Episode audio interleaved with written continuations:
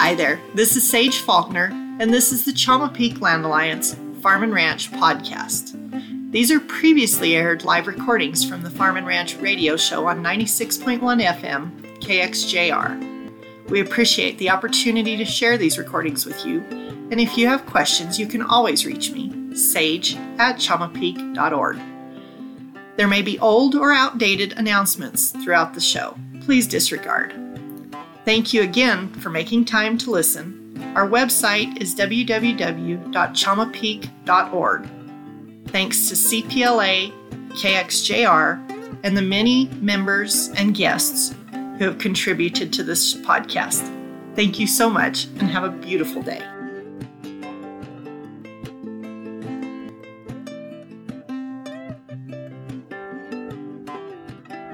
Today I have um, great folks in here from the New Mexico Forestry Division. Joe Carrillo is our, our regional or our district forester now, and Joe's been in before. And we also have new to the radio show with us is, is George Ducker, who's the communications coordinator for New Mexico Forestry Division. So, welcome to both of you. Good morning. Thanks for having us. Absolutely. Good morning. So, why don't you guys tell us a little bit about yourself, Joe? Let's start with you. Yeah, sure. So, for for those of you who don't know me, my name is Joe Carrillo. I was born and raised here, and a graduate of High, of uh, Escalante High School as well back in 1994. Just seems like Dating the other day yourself. for me. Yes. And uh, went to school uh, and went to college at New Mexico Highlands University. And so I have been with the forestry division since 2005. I started off as the staff forester, got promoted to the timber management officer. Since then, they've kind of retitled that position, and um, we uh, now have project foresters. So since there's been such a uh, detraction from the timber industry side of things um, because that uh, aspect is in such a lull. The focus has really turned towards projects and thinning projects, forest health, things like that. So that's what that title is now. Uh, as of March of this year, I got promoted to the district forester position. So something I've been I've been waiting for for for quite a while. So I'm very fortunate, very lucky to to have been entrusted with this position. Well, congratulations again on that. We're so excited to get to work with you in that role. Thank you. And George, why don't you tell us about your background? Uh, sure. I am uh, relatively new. I relatively new to New Mexico. I'm just about two years old in the state, and uh, I joined uh, Forestry Division this year in January, um, working as the Public Information Officer. That's fundamentally the position that I have, and a lot of that is really just you know the title kind of says it all. It's uh, informing the public about what's going on with forest management, uh, the different aspects of what Forestry Division does in the state, and also uh, keeping folks informed of fire developments. So, um, so yeah. So integral roles, both of you, and we really appreciate having you guys in the studio this morning so we can uh, visit with our listeners and and learn more about what you both do and, and the very important role that New Mexico Forestry has. And I will tell you, my you, you guys probably know my background. Um, I'm a rancher, and then about a year ago, I started as program manage manager with Chama Peak Land Alliance. Um, so my background is the ag side and I am learning so much in this role about forestry. And I've always known, I've always lived in mountain communities in northern New Mexico, except for my brief college stint down in the southern part of the state. Um, but it, it's so neat to get to work with you guys. And I understand that not everybody is as lucky as we are in this area to have such a great relationship with our forestry folks. So thank you guys for that. Um, what do our ne- listeners need to be thinking about this spring? Let's talk about some things that, that all of us need to be thinking about. Yeah, so I think we need to just kind of keep things in perspective. You know, we're looking really good right now. We still have snow on Chama Peak. The waterfall is still flowing pretty good. Um, I heard my fire management officer was up there last week, and uh, it was still pretty muddy on the trail to get up in there, and, and uh, they they uh, they kind of turned back around a little bit. But you know, I want everybody to keep looking ahead. Um, you know, the more rain and the more moisture we have, what do we get? We get more grasses. I mean, Fuel. it's great for the for the fields. It's great for the the the livestock, uh, our wildlife, our grazers out there. It's also great for our hay producers out there, right? But with more grass, we have more fuel and that potential to carry fire. That's what's going to carry our fire when all of that stuff cures out. So, situational awareness is a, a big thing amongst firefighters. You know, that's one thing that we really try to instill in our firefighters. And so, we want our, our general public out there to be situationally aware of their surroundings, of the weather, of our climate, and let it be a lesson to the public when we're out there camping and uh, enjoying our time out in the woods. You know, especially like for the Fourth of July, Memorial Weekend coming. Um, despite us being in such moist conditions, you know, hey, put those campfires out. Let's let's be responsible out there. Absolutely. George, do you have anything you want to add?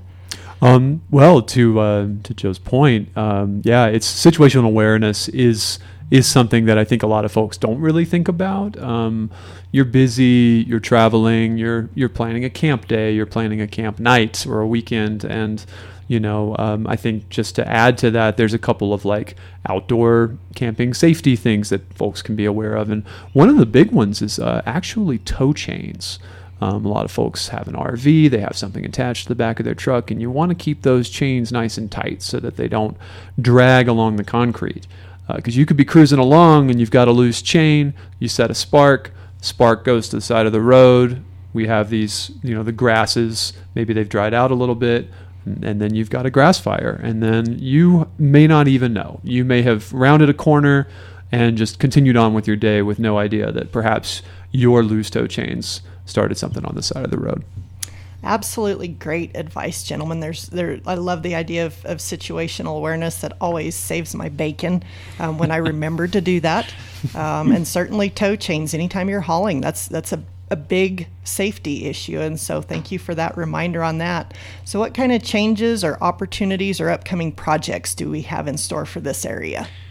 So, for the area, you know, we have partners like Chama Peak Land Alliance. Um, we have the Upper Chama Soil and Water Conservation District. You know that their office is located across the post office in TA. Um, you know, go go see Becky over there and and uh, talk with her in the afternoons whenever she's there. Um, but they are great partners that work with the forestry division to implement thinning projects throughout the area, right? So with our soil and water conservation districts or SWCDs, uh, forestry division utilizes those entities as fiscal agents as a flow through for funding that we get from the federal government so that way we can implement that funding on private land. Uh, we can't implement funding on private land directly. There's some laws and, and things that prevent us from doing that. Hopefully, we'll be able to overcome those issues in the future. But basically, depending on the area, the size of the property, and the funding source, um, you know, thinning may be an option.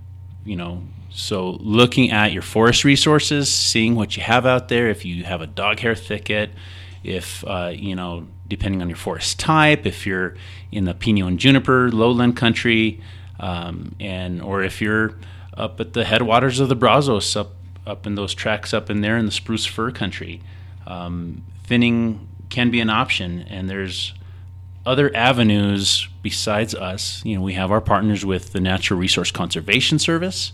They have what's called the Environmental Quality Incentive Program, the EQIP program. So a lot of ranchers, I think, know about that. You know, where they work with them with their head gates and and things like that. But there's also other practices that they have in their program where we're still involved. So they have the forest stand improvement programs um, and practices, and we're involved in doing prescriptions. And so we'll still go out there with with Johnny, and and now they have their new uh, planner there, JJ Dabs, um, and they'll they'll be working with landowners to to do that. You know, contact our offices, stop by, talk with us. You know, come on in.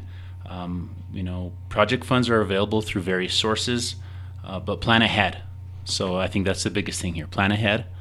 Um, all of this takes time, application processes, uh, funding um, timeframes, and things like that. So you're looking at about a year out whenever you're applying for this type of funding before really any trees can start hitting the ground.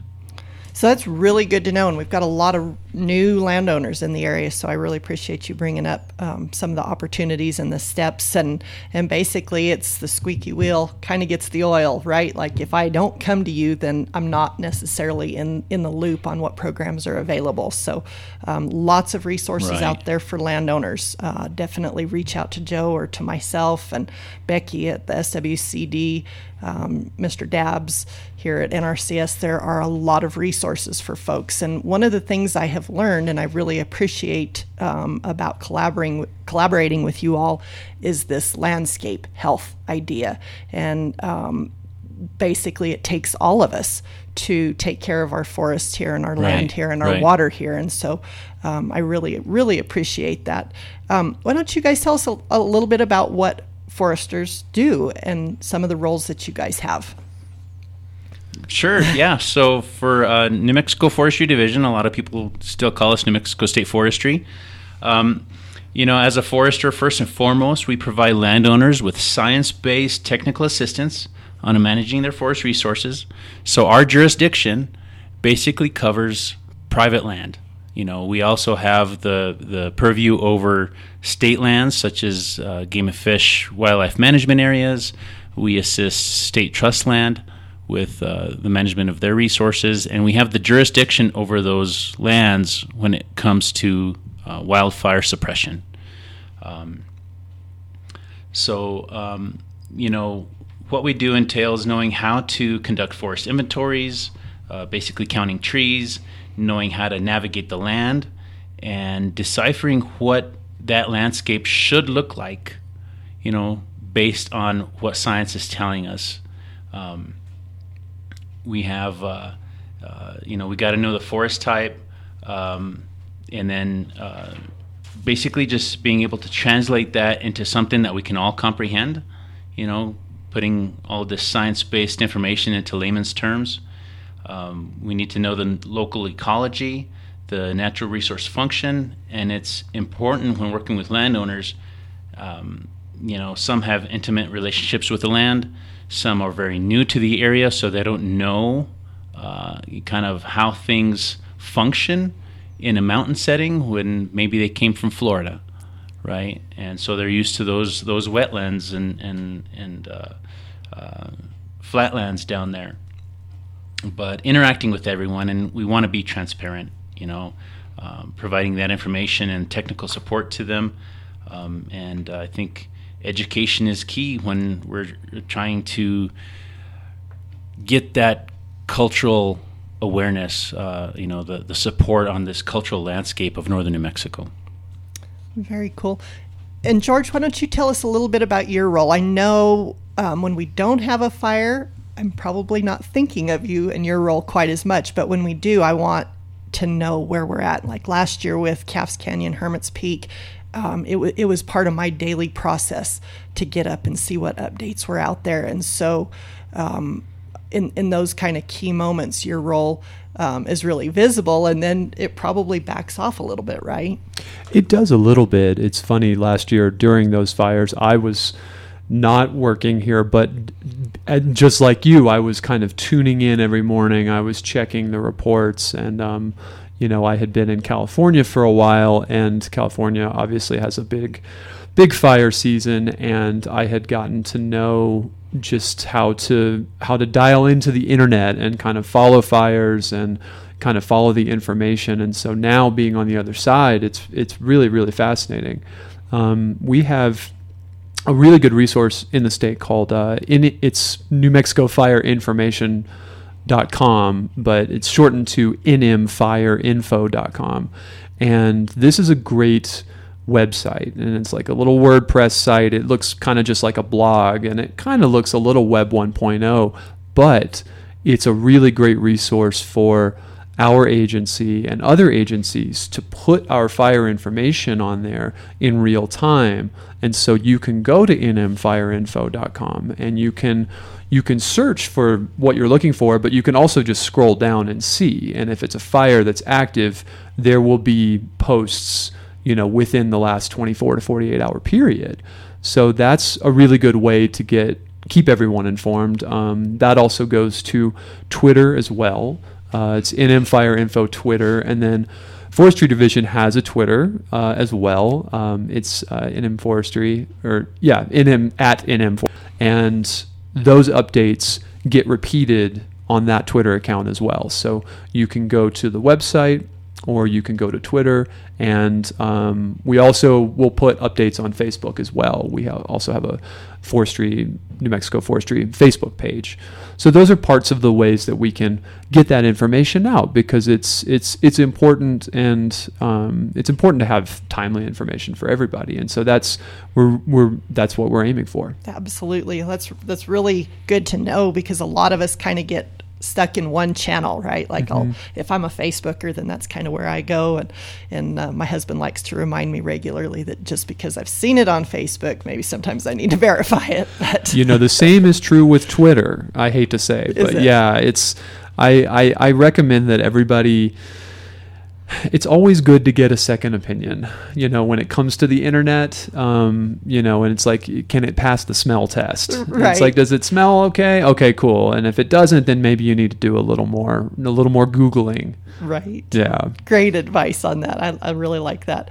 Um, so do you guys want to share maybe a little of the history of the New Mexico Forestry Division for our listeners? Uh, sure. So one thing to keep in mind too, and these differentiations a lot of folks don't have time or they you know it's it's hard to kind of know. There's so many government agencies there's state agencies there's federal agencies.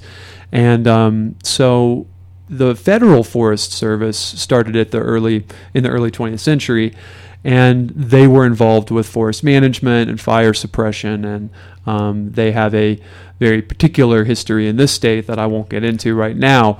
But um, in 1957, New Mexico decided that we needed our own state version of that. We needed our own forest management team. And so in 1957, that's when the state legislature um, gave created this agency, the New Mexico. Back then, it was called New Mexico State Forestry. And the idea was to act as a kind of direct to landowner conduit for federal forestry funds. So there was money out there, just as there is today. There's money out there.